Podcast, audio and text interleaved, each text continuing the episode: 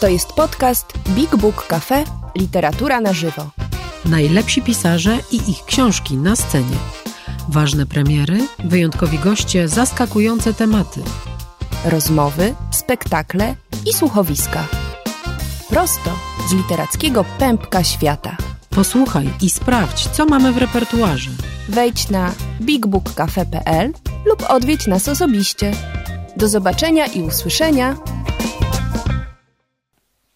Dobry wieczór Państwu. Dobry wieczór y, tym osobom, które oglądają nas w serwisach YouTube i Facebook. Dobry wieczór przede wszystkim Państwu, którzy pofatygowali się do Big Book Cafe, żeby ucieszyć się wieczorem w cyklu Evergreen, cyklu, w którym prezentujemy arcydzieła literatury światowej. Jak na razie, ale może i na polską przyjdzie czas. Witamy Państwa bardzo serdecznie. Dzisiejszy wieczór poświęcamy książce z zimną krwią Trumana Capotiego, książce zupełnie niezwykłej w historii literatury, bo jest to powieść non-fiction czyli książka, nad którą Truman Capote pracował 5 lat, głęboko zanurzając się w atmosferę, społeczność, problemy, codzienność miasteczka Holcomb położonego w samym sercu Eisenhowerowskiej Ameryki. Spędził tam 5 lat jak rasowy reporter, ale pisał jak wybitny pisarz. I ta książka, e, w której połączył środki znakomitej fałbuły literackiej z wielką dyscypliną fachu reporterskiego, e, dzisiaj zostanie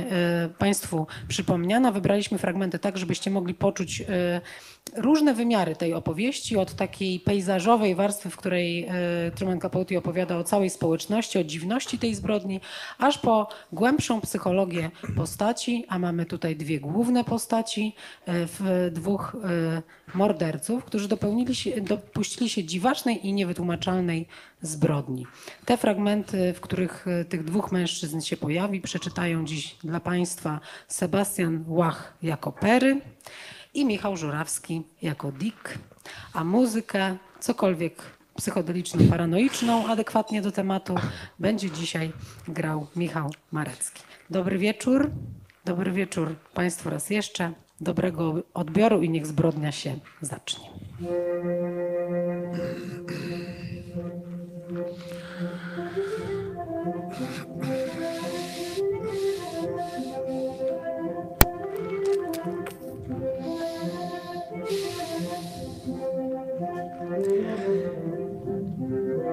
Ze wszystkich ludzi na całym świecie klaterowie byli ostatnimi, których ktoś mógłby chcieć zamordować.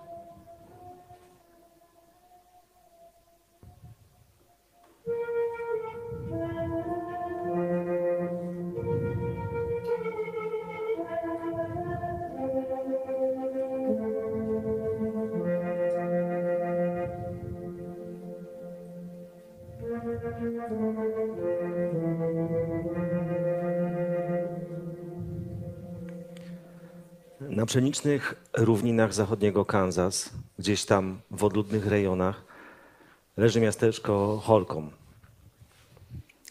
Mniej więcej na wschód od granicy z Colorado, gdzie niebo jest jaskrawo błękitne, a powietrze czyste jak na pustyni. Okolica bardziej przypomina daleki aniżeli środkowy zachód. Miejscowi mówią z ciężkim akcentem, przeciągając nosowo wszystkie samogłoski a większość mężczyzn paraduje w wąskich skórzanych spodniach, stetsonach i kowbojkach. Wysokich butach na obcasach z ostrymi czubkami. Teren jest płaski, a widoczność wręcz nieprawdopodobna. Konie, stada bydła i kompleks białych elewatorów wznoszących się wdzięcznie niczym greckie świątynie doskonale widać nawet z bardzo dużej odległości. Tę przypadkowo powstałą osadę zamyka od południa brązowa smoga rzeki Ankarso, a od północy szosa numer 50 od wschodu i zachodu preria i pola pszenicy. Gdy spadnie deszcz albo stopnieją śniegi, masy pyłu zalegającego na pozbawionych nazw cienia i bruku ulicach zamieniają się w najohydniejsze błoto.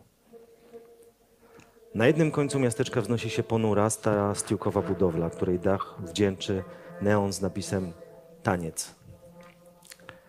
Choć od dawna nikt tam nie tańczy, a neon jest nieużywany od kilku lat, pobliżu stoi inny budynek, gdzie złotawe łuszczące się litery na brudnych szybach tworzą nazwę bank Holcam. Słynny ekspresy o nazwie Chief, Super Chief i El Capitan przejeżdżają tędy co dnia, nigdy się nie zatrzymując. Podobnie zresztą jak inne pociągi pasażerskie. tutejszą stację tylko od czasu do czasu po, y, mm, zaszczycają pociągi towarowe. Przy szosie stoją dwie stacje benzynowe, z których jedna dodatkowo pełni funkcję sklepiku spożywczego, podczas gdy druga jest również kafejką Hartmann Cafe, gdzie pani Hartmann, właścicielka, sprzedaje kanapki, kawę, napoje oraz piwo. I prawdę mówiąc, to już wszystko. Wystarczył tylko jeden listopadowy poranek 1959 roku, by Amerykanie, a także wielu mieszkańców stanu Kansas dowiedzieli się o istnieniu miasteczka Holcomb. Owego niedzielnego listopadowego poranka w znaną wszystkim symfonii miasteczkowych odgłosów histeryczne wycie kojotów, suchy chrobot suchorośli szarpanych przez wiatr i ciągnących gwizd lokomotywy wydały się jakieś obce dźwięki. Akurat wtedy całe miasteczko Holką pogrążone było w głębokim śnie. Dlatego nikt nie usłyszał czterech strzałów karabinowych, które, jak mówią, położyły kres sześciu ludzkim żywotom. Jednak po tym wydarzeniu mieszkańcy dotychczas nie czujący lęku przed sobą, nie zadający sobie nawet trudu, by zamykać drzwi swoich domów, ciągle, ciągle odtwarzali w myślach te ponure wystrzały, które roznieciły wśród nich ogień nieufności. W jego blasku starzy sąsiedzi niejednokrotnie spoglądali na siebie dziwnie i obco.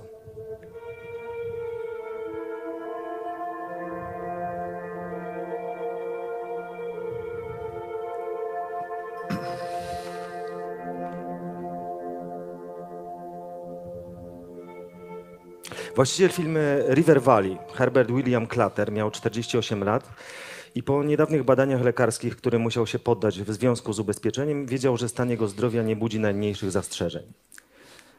Pan Klater miał wyraźnie sprecyzowane oczekiwania wobec życia i zazwyczaj otrzymywał to, czego chciał. Na kikucie palca lewej ręki, zmiażdżonego niegdyś przez maszynę, nosił prostą złotą obrączkę. Symbol 25 lat małżeństwa z osobą, którą bardzo pragnął poślubić. Bonnie Fox. Mm, siostrę kolegi z klasy, dziewczynę pobożną, cichą i delikatną i młodszą od niego o 3 lata. Urodziła mu czworo dzieci. Trzy córki, a na koniec syna. Najstarsza z córek, Iwajna, mieszkała w północnym Illinois. Następna córka po Iwajnie, Beverly, również nie mieszkała już na farmie. Uczyła się w szkole pielęgniarskiej w Kansas City. Pozostała dwójka wciąż mieszkała z rodzicami. Kenyon, który mając 15 lat zdążył już przerosnąć ojca oraz ulubienica miasteczka 16-letnia Nancy. Ogólnie rzecz biorąc, jedyny powód zmartwień pana Klatera, jeśli chodzi o rodzinę, stanowiło szwankujące zdrowie jego żony. Była nerwowa, mm, miewała swoje złe dni.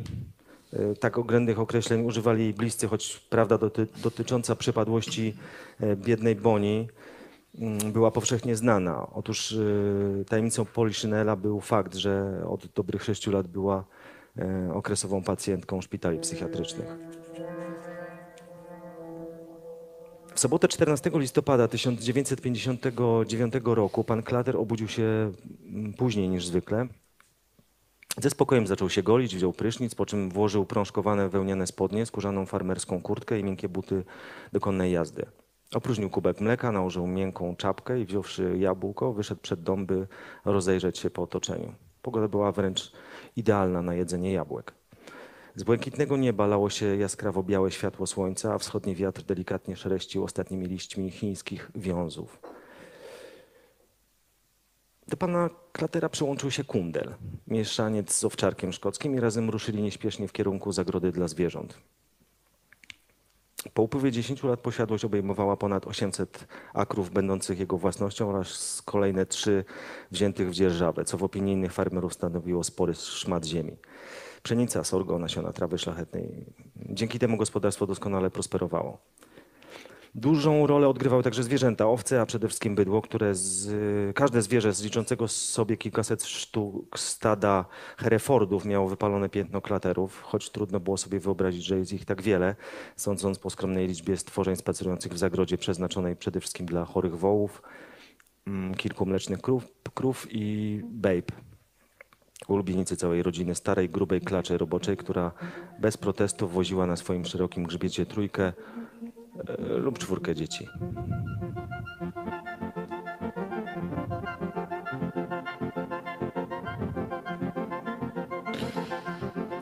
Podobnie jak pan Klater, młody mężczyzna jedzący śniadanie w kafejce Little Jewel nigdy nie pijał kawy. Wolał natomiast piwo korzenne. Pod pojęciem odpowiedniej wyżerki najwyraźniej rozumiał trzy aspiryny, zimne piwo korzenne i serię palmali odpalanych jeden od drugiego. Sącząc piwo i zaciągając się papierosem, studiował rozłożoną przed sobą na kontuarze mapę. Mapę Meksyku Philipsa 66. Lecz skupienie przychodziło mu z niejakim trudem, ponieważ był umówiony z kolegą. A kolega się spóźniał.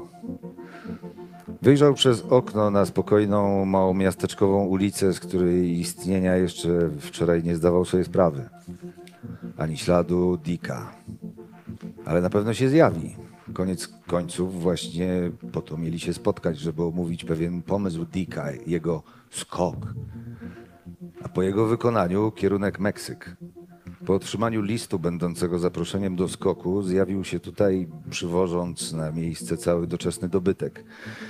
Tekturową walizę, gitarę, dwa wielkie pudła pełne książek, map, nut, wierszy i starych listów, ważących chyba około ćwierć tony. Tak się właśnie tu znalazł. W Olejta, w stanie Kansas. Śmiechu warte, gdy się o tym pomyśli. Bo przecież znowu jest w Kansas, chociaż zaledwie cztery miesiące wcześniej przysiągł najpierw Komisji Stanowej do Spraw Zwolnień Warunkowych, a potem samemu sobie, że nigdy więcej nie zjawi się w tym stanie. No cóż, i tak długo tu nie zabawi. Dźwięk klaksonu. To Dick, nareszcie. Dick siedział za kierownicą czarnego Chevroleta rocznik 49. Perry, wsiadając, sprawdził, czy jego gitara aby na pewno leży bezpiecznie na tylnym siedzeniu. Była to stara gitara marki Gibson, dokładnie wyczyszczona papierem ściernym i nawoskowana na miodowo-złoty połysk. Obok niej leżał instrument o całkiem odmiennym przeznaczeniu. Nowiutka, samopowtarzalna strzelba kaliber 12 z niebieską lufą i wyrytą na osadzie myśliwską sceną przedstawiającą parę bażantów w locie.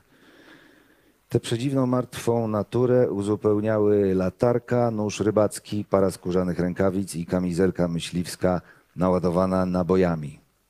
Chcesz to włożyć? Spytał Perry, wskazując na kamizelkę. Dick zastukał kostkami w przednią szybę samochodu. Puk, puk, bardzo pana przepraszam, wybraliśmy się na polowanie i chyba zabłądziliśmy. Czy moglibyśmy skorzystać z telefonu? Sí, señor, yo comprendo. To jest małe piwo, powiedział Dick. Przyrzekam ci, skarbie, będzie ręka, noga, mózg na ścianie. Choć może nie wszyscy to lubieją. Lubią. Poprawił go Perry. Przejechali całą główną ulicę Olejta, zanim dotarli do warsztatu samochodowego, gdzie Dick pracował od czasu wyjścia z więzienia w połowie sierpnia. Teraz razem z Perym zabrał się do pracy, ponieważ w ciągu najbliższych dwóch dni stary Chevrolet miał dokonać niezwykłych wyczynów. Po dłubaninie przy samochodzie, która zajęła im cały ranek, prawie godzinę spędzili w łazience, szorując się starannie. Okazało się, że Dick, rozebrany do majtek, to nie to samo co Dick ubrany. W ubraniu wyglądał na słabowitego, ciemnego blondyna śred- średniego wzrostu, chudzielca o zapadniętej klatce piersiowej, lecz dopiero gdy zdejmował ubranie, okazywało się, że jest zbudowany wręcz atletycznie, jak zawodnik wagi półśredniej. Na prawej ręce widniał tatuaż przedstawiający pysk niebieskiego, szczerzącego zęby kota, a na jego ramieniu rozkwitała niebieska róża. Drugą rękę i tors pokrywały mu różne inne rysunki, najwyraźniej zaprojektowane i wykonane przez niego samego. Smoczy łeb z ludzką czaszką w otwartej paszczy, nagie kobiety o bujnych piersiach, troll wymachujący groźnie widłami. Jednak ani tors Dicka, ani zdobiąca go atramentowa galeria nie wywierały takiego wielkiego wrażenia jak widok jego twarzy, która zdawała się stanowić składankę zupełnie niedopasowanych części. Można było pomyśleć, że ktoś kiedyś przepołował ją, jak, przepołowił ją jak jabłko, a potem złożył, lecz odrobinę nierówno. Faktycznie coś takiego się wydarzyło. W roku 1950 był ofiarą wypadku samochodowego, w którego efekcie jego wąska twarz o długiej szczęce lekko się przekrzywiła. Prawa część twarzy była wyższa od lewej. Wargi biegły ukośnie, a nos był nieco wygięty. Jego oczy umieszczone na różnych wysokościach różniły się rozmiarem. Lewe, blado-niebieskie, pełne niewybo- niewypowiedzianej chytrości, zezowało jadowicie, a mimo iż ta wada stanowiła rezultat wypadku, najwyraźniej ostrzegała przed gorzkim osadem gdzieś na samym dnie jego duszy. Ale Perry powiedział mu kiedyś, Nie przejmuj się okiem, bo masz wspaniały uśmiech. Uśmiech, który naprawdę działa na ludzi. Perry również został kiedyś okaleczony, a obrażenie, jakie odniósł w wypadku motocyklowym, było znacznie poważniejsze od obrażeń Dicka. Przeleżał pół roku w waszyngtońskim szpitalu, a następnie pół roku chodził o kulach. A choć wypadek wydarzył się w 1952 roku, jego grube, karle nogi, złamane w pięciu miejscach i pokryte wieloma bliznami, bolały go tak często, że szybko uzależnił się od aspiryny. Choć zdobiło go mniej tatuaży niż jego towarzysza, były one znacznie bardziej wyszukane. Prawdziwe majstersztyki mistrzów igły z Honolulu i Yokohamy. Na prawym bicepsie wytatuowane miał imię pielęgniarki Cookie, z którą zaprzyjaźnił się podczas pobytu w szpitalu. Z lewego bicepsa niebieski, pomarańczowo-oki roz... rozwścieczony tygrys szczerzył czerwone kły, a plujący jadem wąż, oplatający sztylet, ześlizgiwał się wzdłuż jego ramienia. Całość uzupełniały połyskliwe czaszki, ponury grobowiec i kwitnące chryzantemy. Odległość między Olejta, przedmieściem Kansas City, a Holcomb, które można nazwać przedmieściem Garden City, wynosiło około 650 kilometrów. Wczesnym popołudniem czarny Chevrolet dojechał do Empory w stanie Kansas. Dużego miasteczka, niemal miasta, na tyle bezpiecznego, że postanowili zrobić tutaj zakupy. Pierwszym zakupem była para gumowych rękawic dla Perego, który w przeciwieństwie do Dicka zapomniał własnych. Żadnych świadków, przypomniał Peremu, który miał wrażenie, że słyszy to po raz tysięczny.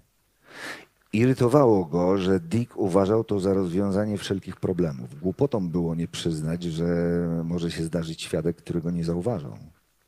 Zdarzają się rzeczy niemożliwe do opisania. Zdarzają się niespodzianki, powiedział Perry. Przestań tak trząść portkami. Wszystko pójdzie jak trzeba. Tak.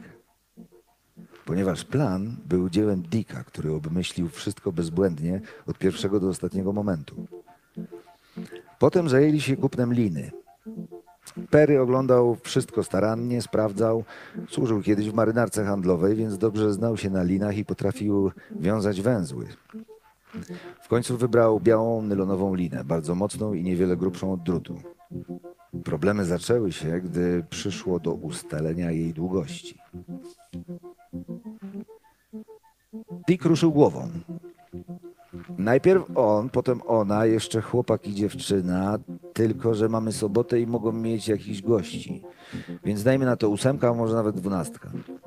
Jedyne co wiemy na pewno, to że trzeba załatwić wszystkich. Całkiem sporo, żeby mieć tę pewność. A co żem ci obiecywał złotko? Ręka, noga, mózg na ścianie. To może weźmy cały zwój. Miał 100 metrów długości, w sam raz na 12 osób. Podróżni zatrzymali się na kolację w restauracji w Great Bend. Perry, któremu zostało zaledwie 15 dolarów, gotów był zadowolić się piwem korzennym i kanapką, ale Dick zaprotestował, twierdząc, że potrzebują solidnej wyżerki. I powiedział, że stawia bez względu na koszt. Zamówili więc dwa średnio wysmażone bewsztyki, pieczone ziemniaki, frytki, smażoną cebulę, kukurydzę z fasolą, przystawki z makaronu i mamałygi, sałatkę z sosem tysiąca wysp, bułki cynamonowe, jabłecznik, lody i kawę. Po tym wszystkim zaszli jeszcze do drugstoru i kupili cygara. W tym samym sklepie nabyli również dwa grube, dwie grube rolki taśmy samoprzylepnej. Tak, to tutaj, na pewno tutaj. Nie może być inaczej. Jest szkoła, jest warsztat i teraz skręcamy na południe. Peremu zdawało się, że Dick bełkocze jakieś radosne bzdury. Zjechali z autostrady, przemknęli przez opustoszałe Holcomb i przejechali tory kolei Santa Fe. Ten bank to na pewno jest właśnie ten bank, a teraz skręcamy na zachód. Widzisz te drzewa? Tak, to jest to, na pewno to. W świetle reflektorów pojawiły się szpalery chińskich wiązów. Podmuchy wiatru przerzucały po alejce kłęby ostów. Dick zgasił światło i wyhamował, by zaczekać, aż wzrok przyzwyczaił mu się do rozświetlonej księżycowej blaskiem nocy. Po chwili samochód ruszył wolno naprzód.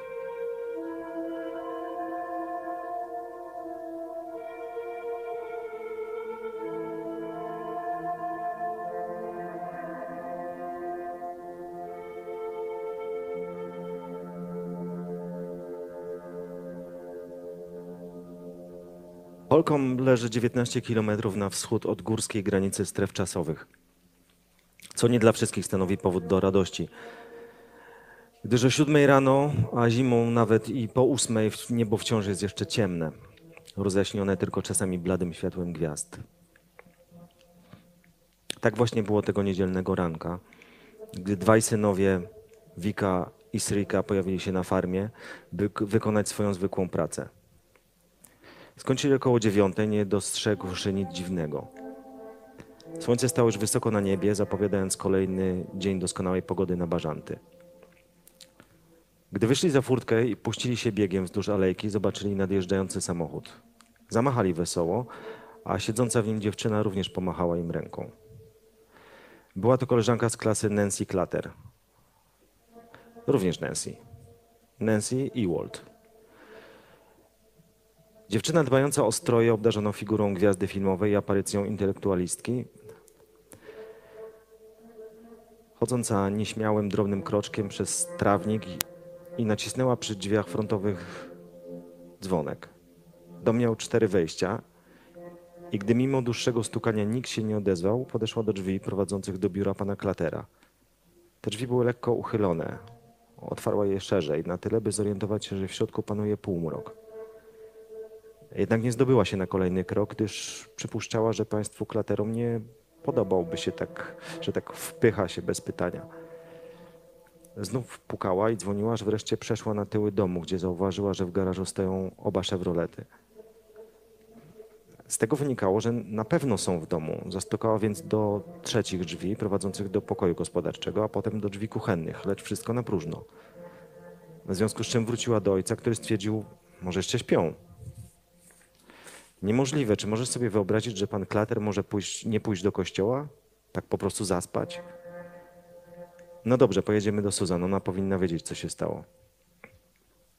Nie chciałam wejść do środka, powiedziała Suzan kilka dni później podczas składania zeznań. Byłam przerażona, choć sama nie wiem czemu, bo przecież coś takiego nie przyszło mi nawet do głowy, bo jak żeby mogło. Ale słońce świeciło tak jasno i wszystko było takie jasne i spokojne. Weszłyśmy do środka i od razu się zorientowałam, że klaterowie nie jedli tego dnia śniadania, bo nigdzie nie było nawet śladu naczyń. Potem spostrzegłam coś dziwnego. Torebkę Nancy leżała na podłodze, jakby otwarta. Przeszłyśmy przez jadalnię i zatrzymałyśmy się u schodów. Pokój Nancy był na górze. Zawołałam ją i zaczęłam wchodzić po schodach, a Nancy i Walt ruszyła za mną. Byłam przerażona, słysząc odgłos własnych kroków, bo w tej niesamowitej ciszy każde, każde stąpnięcie po prostu dudniło. Drzwi do pokoju Nancy były otwarte.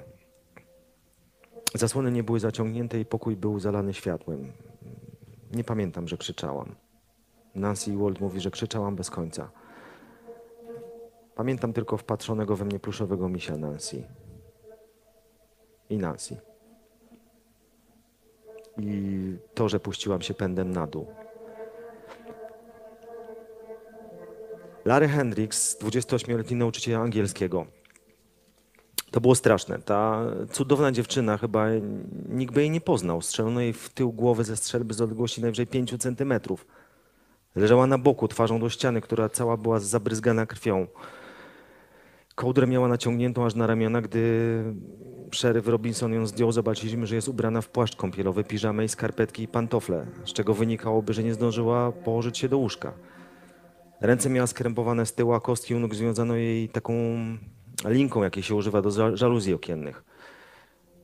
Szeryf spytał, czy to jest Nancy Clatter. bo nie wiedział jej nigdy wcześniej. Ja odparłem, tak, to jest Nancy. Poszliśmy dalej do końca holu, gdzie były ostatnie drzwi i właśnie tam znaleźliśmy panią Klater. Ją również związano, choć nieco inaczej. E, Ręce miała przed sobą, przez co wyglądała jakby się modliła, a w jednej dłoni trzymała raczej, ściskała chusteczkę do nosa. Sznur krępujący jej ręce biegł w dół, łącząc się z pętlą otaczającą jej kostki u nóg, a całość przywiązana była do poręczy łóżka. Bardzo zmyślna i skomplikowana robótka. Ale ileś czasu musiało to zająć. Ona leżała nieprzytomna z przerażenia. Miała na sobie biżuterię, dwa pierścionki, dlatego od razu wykluczyłem rabunek jako główny motyw. Szlafrok, białą koszulę nocną, białe skarpetki. Usta miała zakneblowane taśmą klejącą. Zabito ją strzałem z bliska w bok głowy, a siła wystrzału oderwała część taśmy. Miała otwarte oczy. Szeroko otwarte. Oczywiście zastanawialiśmy się, gdzie jest pan Klater i Kenyon. Szeryf powiedział, poszukajmy na dole, więc zeszliśmy do sutereny. Kenyon leżał y, na kanapce w rogu, jego też zaknebowano taśmą klejącą i związano tak samo jak matkę. Ta sama skomplikowana pętla łącząca ręce i nogi i przywiązania do oparcia kanapy. Ubrany był w podkoszulek i dżinsy, ale stopę miał bose, jakby ubierał się w pośpiechu, wkładając na siebie to, co akurat miał pod ręką. Pod głową miał kilka poduszek, jakby ktoś je tam wepch- wepchnął, by łatwiej mu było strzelać. E, Potem szeryf zapytał, a tędy można dojść? E, Chodziło mu jeszcze jedne drzwi w suterenie. Ruszył pierwszy. To była kotłownia, bardzo gorące pomieszczenie. Spojrzałem szybko na pana Klatera już więcej nie chciałem patrzeć. Myślałem od samego strzelania, nie, nie mogło być tyle krwi i miałem rację. Miał również podrażnięte gardło. Nie miał na sobie niczego oprócz piżamy w paski. Usta zaklejono mu taśmą, która biegła w dół jego głowy. Nogi miał związane w kostkach, ale nie ręce. Najwidoczniej udało mu się, Bóg wie w jaki sposób, może z wściekłości, a może bólu, rozerwać sznury krępujące mu ręce. Leżał rozciągnięty pod samym piecem, na wielkim kartonowym pudle, które wyglądało jakby ktoś specjalnie je tam położył. Po pewnym czasie w domu zaczęli pojawiać się ludzie. Przyjechały karetki, koroner, pastor, metodystów, fotograf policyjny, policja stanowa, faceci z radia, dziennikarze, masa ludzi. Większość z nich przybyła tu prosto z kościoła i prawdę mówiąc zachowywali się jakby w dalszym ciągu tam byli. Stali w ciszy, coś do siebie poszeptując, zupełnie jakby nie potrafili w to wszystko uwierzyć. Mm. Poszedłem do domu i gdy byłem mniej więcej w połowie alejki, zobaczyłem starego owczarka Coli, należącego do Keniona. Pies był straszliwie przerażony. Stał z ogonem podkulony między tylnymi łapami i nawet nie szczekał. Stał tylko nieruchomo.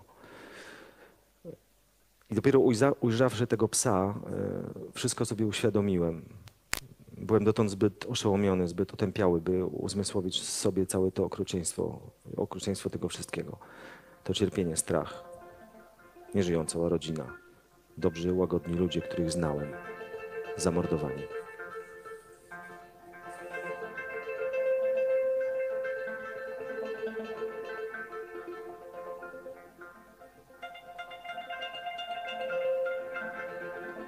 Kto ich zastrzelił? Ten człowiek z samolotu. Ten, którego herb ciągał po sądach za to, że poniszczył mu drzewa owocowe. A jeśli nie on, to na pewno ty albo któryś z sąsiadów. Wszyscy sąsiedzi to podłe żmije, gady, które tylko czekają, żeby zatrzasnąć ci drzwi przed nosem. Tak samo jest na całym świecie. Przecież nikt nie zabija czworga ludzi dla 50 dolców.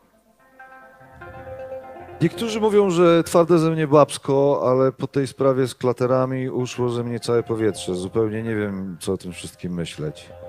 To na pewno było morderstwo z urazy popełnione przez kogoś, kto doskonale zna cały dom. Ale któż mógł nienawidzieć klaterów? Nie słyszałem, by ktokolwiek powiedział o nich złe słowo. Wszyscy w koło ich lubili i jeśli coś takiego mogło się przydarzyć nawet im, to pytam, kto w takim razie może się czuć bezpieczny? Jeden ze staruszków, który akurat był tutaj w niedzielę, utrafił w samo sedno sprawy, tłumacząc, dlaczego nie możemy spać spokojnie. Wokół nas mieszkają sami nasi przyjaciele, nikt inny. Ten, co to zrobił, to na mur wiedział, że nic nie usłyszymy. Bo przecież nie byłby na tyle głupi, żeby strzelać cztery razy ze strzelby w samym środku nocy. Musiałby mieć świra, zresztą pewnie i tak miał świra, żeby zrobić coś takiego. Ale mnie się widzi, że ten, co to zrobił, obmyślił wszystko od początku do końca. Na mur wiedział, co robi. Jeszcze jedno. Co se postanowiliśmy z moją, to nasza ostatnia noc w tym miejscu. Przeprowadzamy się y, do domu bliżej autostrady. Będę mówił o faktach, a nie o przypuszczeniach. Przede wszystkim należy pamiętać, że mamy tu do czynienia y, z jednym morderstwem, lecz y, nie z jednym morderstwem, lecz z czterema. Przy czym nie wiemy, kto z tej czwórki stanowi główny cel. Y, Nie.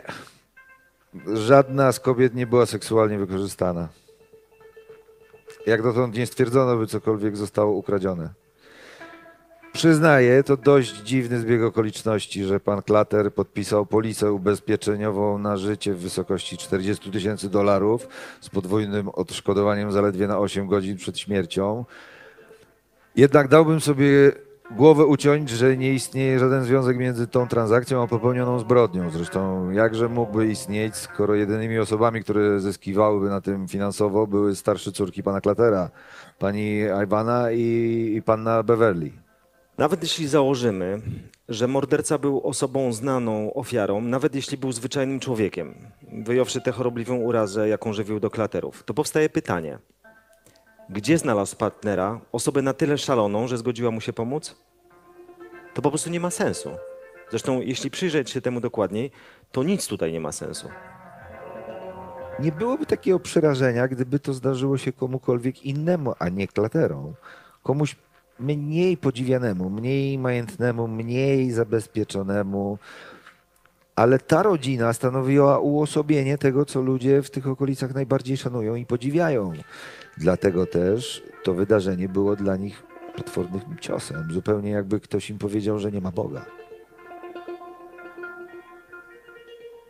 Daleko w miasteczku Olejta, w pokoju hotelowym o oknach z roletami opuszczonymi z uwagi na południowe słońce, spał Perry, a przenośne radio mruczało coś cicho przy jego uchu.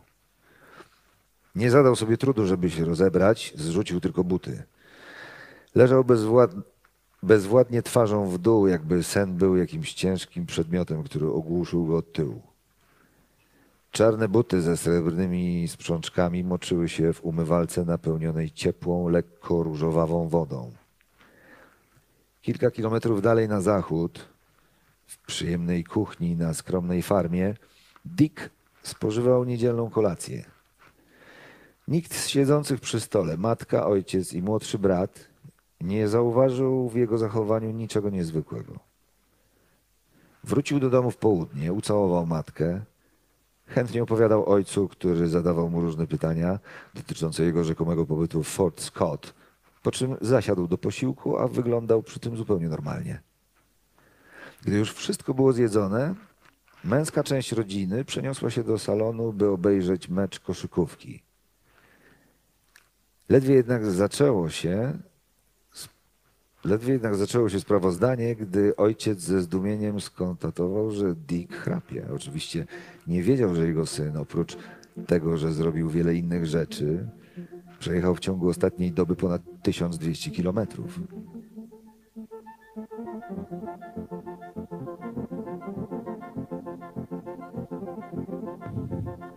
Samochód stał na wzgórzu, gdzie Dick i Perry zatrzymali się na piknik. Było południe. Dick zbadał okolice przez lornetkę. Góry, jastrzębie kołujące na białym niebie, pylista droga wijąca się przez białą i pylistą wioskę. Był to drugi dzień jego pobytu w Meksyku i jak dotąd wszystko mu się tutaj podobało, nawet jedzenie. Rankiem przekroczyli granicę meksykańską w Laredo w stanie Teksas i pierwszą noc spędzili w burdelu w San Luis Potosi. Teraz znajdowali się 320 km na północ od swojego następnego celu, Mexico City. Czy co sobie myślę? Spytał Perry. Z nami chyba coś jest nie tak. Bo przecież jak mogliśmy zrobić coś takiego? Co? No to tam. Dick wrzucił lornetkę do luksusowego skórzanego futerału. Był wściekły. Wściekły jak jasna cholera. Dlaczego do diabła Pery nie zamknie tej swojej gęby? Chryste panie, czy on musi w kółko wywlekać tę pieprzoną historię? Naprawdę można dostać furii. Zwłaszcza, że ustalili, że nie będą wracać do tej pieprzonej historii. Zapomną i już. Musi być coś nie tak z kimś, kto potrafi zrobić coś takiego. Mnie nie wsadzaj do tego samego worka, Złotko, ja jestem normalny. I naprawdę tak myślał. Uważał się za osobę zupełnie zrównoważoną i zdrową psychicznie. No może tylko sprytem wybijał się ciut ponad przeciętną, ale nic więcej. A Perry, z małym Perry, w opinii Dicka coś było nie tak, mówiąc oględnie. Gdy ostatniej wiosny siedzieli razem w kansaskim więzieniu stanowym, Dick miał okazję zaobserwować wszystkie dziwactwa Perego. Zachowywał się zupełnie jak dzieciak. Ciągle moczył się w nocy i płakał przez sen. Tato, szukałem cię wszędzie. Gdzie byłeś, tato? Albo siedział całymi godzinami, ssał kciuk i kartkował te swoje zasrane książeczki o skarbach. To była jedna strona medalu. Istniały jednak inne. Perry potrafił wpaść w furię prędzej niż dziesięciu pijanych Indian. A mimo to człowiek, który z nim przebywał, nawet nie zdawał sobie z tego sprawy. Możesz z nim rozmawiać, słuchać, co mówi i nawet do głowy ci nie przyszło, że facet chce cię zabić. Na zewnątrz Perry nie przestawał być młodym, zimnym twardzielem o łagodnym, lekkosennym spojrzeniu. Gdy Dick sobie to uzmysłowił, zaczął patrzeć na niego z pewną nieufnością, zdając sobie sprawę, że chyba powinien się go bać. Wiesz, co mnie naprawdę gryzie, Dick? Po prostu nie wierzę, że coś takiego może komukolwiek ujść na sucho. To jest niemożliwe. Zrobić coś takiego, a potem zwiać i już. To mnie strasznie gryzie. Cały czas dzwoni mi w głowie, że coś jednak musi się wydarzyć. Stul pysk. Jechali przed siebie, mniej więcej 300 metrów przed nimi jakiś pies wędrował nieśpiesznie wzdłuż piaszczystej drogi. Dick skręcił w jego kierunku. Był to stary, ledwie żywy kundel, parchaty i drobnokościsty. I gdy samochód na niego najechał, uderzenie było tak lekkie, jakby stuknęli ptaka. Ale Dick się cieszył. O kurde, powiedział. Zawsze tak mówił po przejechaniu psa, co robił z lubością przy każdej okazji. O kurde, aleśmy go rozwalili.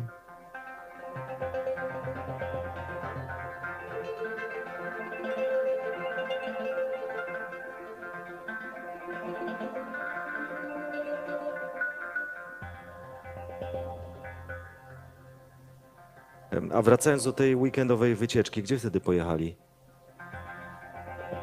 Do Fort Scott. Dick zawiózł Perego na miejsce. Wyjechali tylko na jedną noc. Wrócił tu w niedzielę, tuż przed południem. Akurat w sam raz na obiad. Rozumiem. Wyjazd na jedną noc, co oznacza, że wyjechali stąd chyba w sobotę. W sobotę 14, prawda? I wrócili w niedzielę 15. Niedzielę południe. Dobrze, panie Hickok. W niedzielę, gdy pański syn Dick wrócił do domu, czy był sam? Czy z Perem Smithem? Nie, nie, był sam. Powiedział, że zostawił Perego w hotelu Olejte.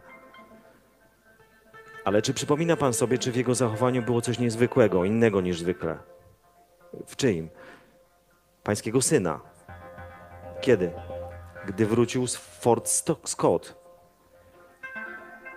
Pan Hickok zastanawiał się przez moment, potem powiedział: Zdawało mi się, że jest taki jak zawsze. Jak tylko wszedł, zaraz siadł do stołu, był strasznie głodny. Zaczął se ładować na talerz, zanim skończyłem modlitwę. Mówię mu wtedy, Dick, nabierasz tak szybko, że zaraz se rękę zwichniesz. Zaraz, może tak zostawiłbyś trochę dla nas. Chociaż on to zawsze lubił podjeść pikle. Potrafił usunąć całą beczkę pikli. A co zrobił po obiedzie? Zasnął, odparł pan y, Hickok i nawet zdawał się nieco zdziwiony własną odpowiedzią, jak kamień. I chyba właśnie to było niezwykłe. Siedzieliśmy sobie na kanapie, żeby oglądać koszykówkę w telewizji. Ja, Dick i nasz drugi chłopak, David. Po chwili Dick chrapał, aż się ściany trzęsły, a ja powiedziałem do jego brata, mój Boże, nigdy nie sądziłem, że dożyję dnia, kiedy Dick zacznie wcześniej meczu koszykówki. Ani Hickok nawija, nawlokła igłę, jej mąż bujał się w fotelu i ssał zastygłą fajkę. Wyszklone oczy detektywa wędrowały po czystym i skromnym pokoju. W kącie, oparta o ścianę, stała strzelba. Zresztą już wcześniej ją zauważył. Wstał teraz. Sięgnął po nią i spytał. Dużo pan poluje, panie Hickok? A, to jest strzelba Dicka. Czasem polują z Davidem, zwykle na króliki. Była to strzelba kaliber 12 typu Savage, model 300. Kolbę zdobiło delikatnie wygrawerowane stado lecących bażantów. Od jak dawna ją ma? Pani Hickok ożywiła się. Ta strzelba kosztowała ponad 100 dolarów. Dick kupił ją na kredyt, a teraz w sklepie nie chcą ją przyjąć z powrotem, chociaż nie ma nawet miesiąca. Żeby ją kupić, powołał się na nas, że tatuś pozwolił i teraz tak mamy. Musimy płacić co miesiąc. A jak pomyślę o wszystkim, czego potrzebujemy i o tym, bez czego musimy się obejść, wstrzymała oddech, jakby chciała zahamować atak czkawki. Na pewno nie wypije pan jeszcze jednej kawy? To żaden kłopot. Detektyw oparł strzelbę o ścianę i puścił ją, chociaż był pewien, że to właśnie nią wymordowano całą rodzinę klaterów.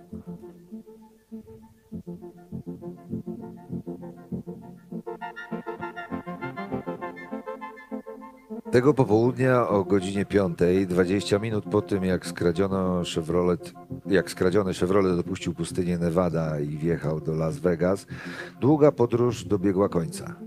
Najpierw jednak Perry odwiedził pocztę w Las Vegas, gdzie zapytał o paczkę, którą zaadresował tutaj na Post Restant.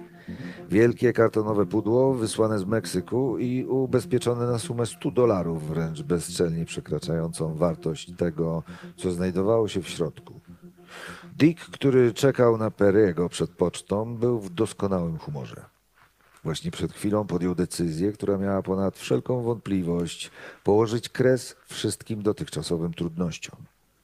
Rozpoczynając nowy etap w jego życiu i rozbłyskując przed nim kuszącym łukiem tęczy, zdecydował, że wcieli się w rolę oficera lotnictwa. Pomysł ten od dawna chodził mu po głowie, a Las Vegas było wymarzonym miejscem, by wprowadzić go w życie. Jako kapitan Tracy Hand, ubrany w elegancki, uszyty na zamówienie mundur, Dick zamierzał urządzić sobie rundkę po słynnej ulicy Las Vegas, gdzie mieściły się wiecznie otwarte kasyna.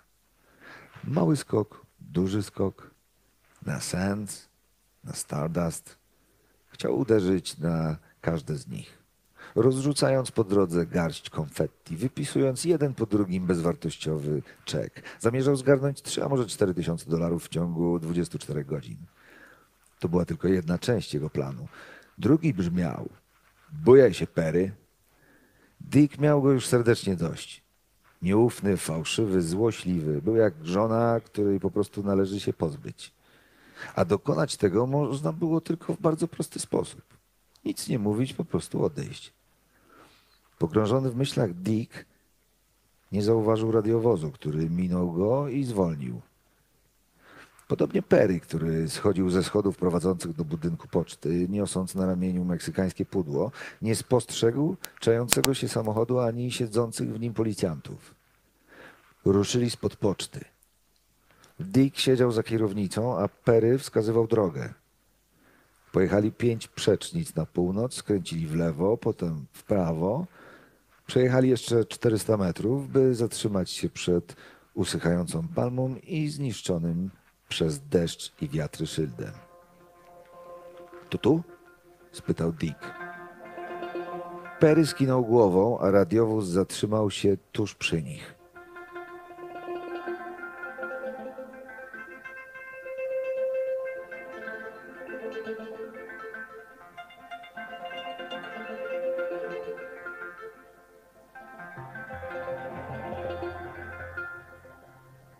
Niech no chwilę pomyślę.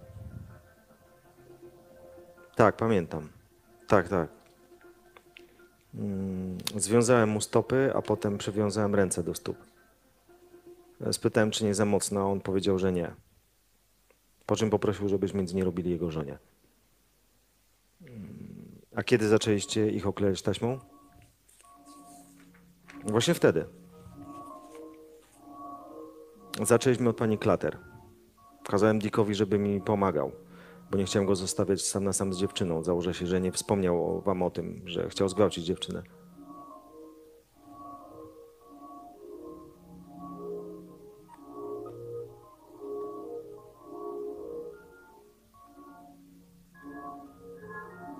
Cały pokój eksplodował.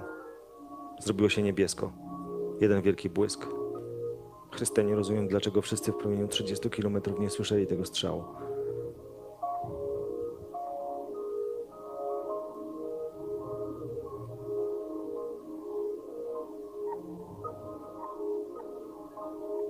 Tej ostatniej łuski za cholerę nie mogliśmy znaleźć. Poczekaliśmy tam chwilę, ale cały czas panowała zupełna cisza. Słychać było tylko wiatr i dzika, który dyszał, jakby goniło go stado wilków. Właśnie wtedy, zanim pobiegliśmy do samochodu i odjechaliśmy, doszedłem do wniosku, że lepiej będzie, jeśli zastrzelę Dika. Powtarzał mi w kółko, aż wbiło mi się w głowę żadnych świadków.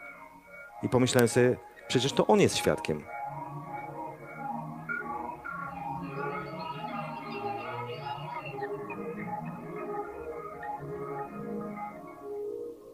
Tłum zaczął się zbierać o czwartej, kiedy to według słów prokuratora, prokuratora okręgowego miano tu przywieźć Hickoka i Smitha.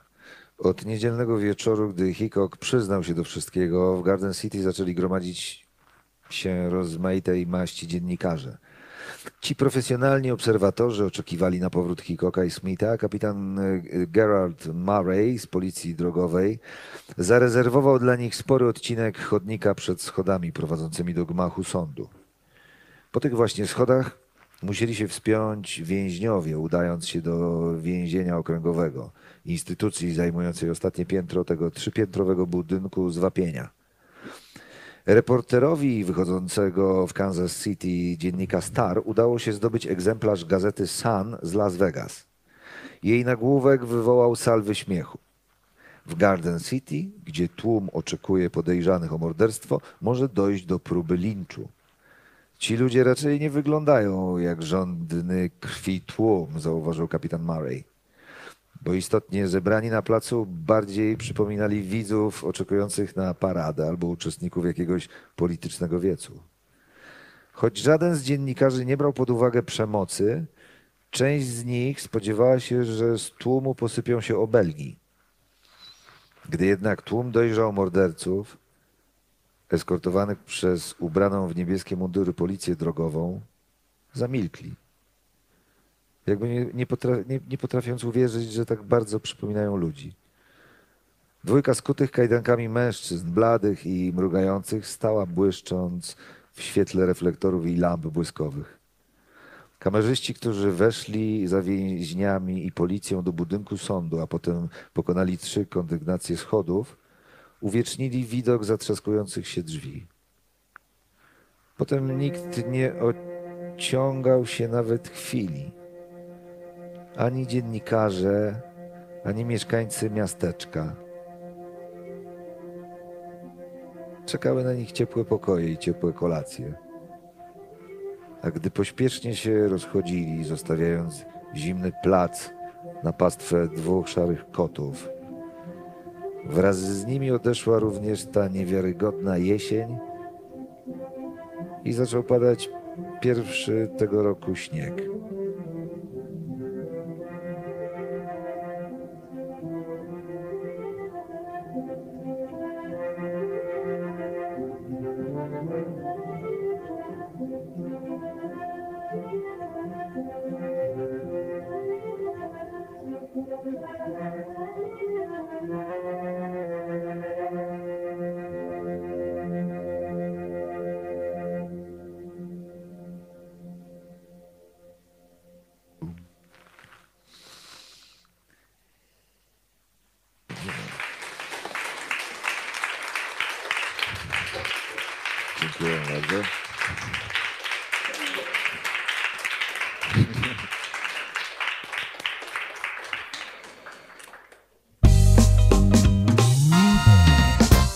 Cafe to Centrum Innowacji Literackich założone przez Fundację Kultura Nie Boli. Tworzymy 200 wydarzeń w roku. Prowadzimy wege kawiarnię i księgarnię pełną dobrych książek. Big Book Cafe. Żyjemy czytaniem.